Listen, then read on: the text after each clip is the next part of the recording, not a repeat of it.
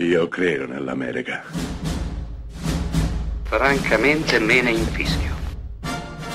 Io sono tuo padre.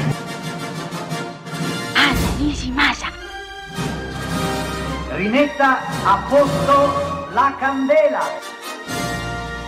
Rosa bella.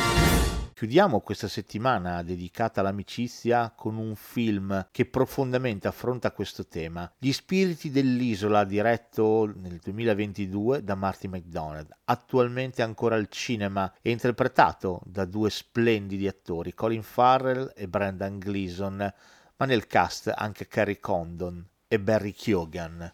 Siamo in Irlanda, il 1923. Siamo su un'isoletta, ma sulla terraferma si combatte Fratello contro fratello, siamo in piena guerra civile. A Inershin, un'isoletta al largo della costa irlandese, due amici, Colin Farrell e Brendan Gleeson, smettono improvvisamente di essere amici, o perlomeno uno dei due, Brendan Gleeson, decide di non voler più essere amico dell'altro, per un motivo molto futile, banale, lo trova noioso e la qualità del suo tempo merita ben altro. Ecco che da questo spunto apparentemente banale comincia una lotta lenta, estenuante, ma inesorabile, tra questi due caratteri estremamente diversi che un tempo erano amici e ora, lentamente, in maniera subdola ma inarrestabile, si sono trasformati in nemici.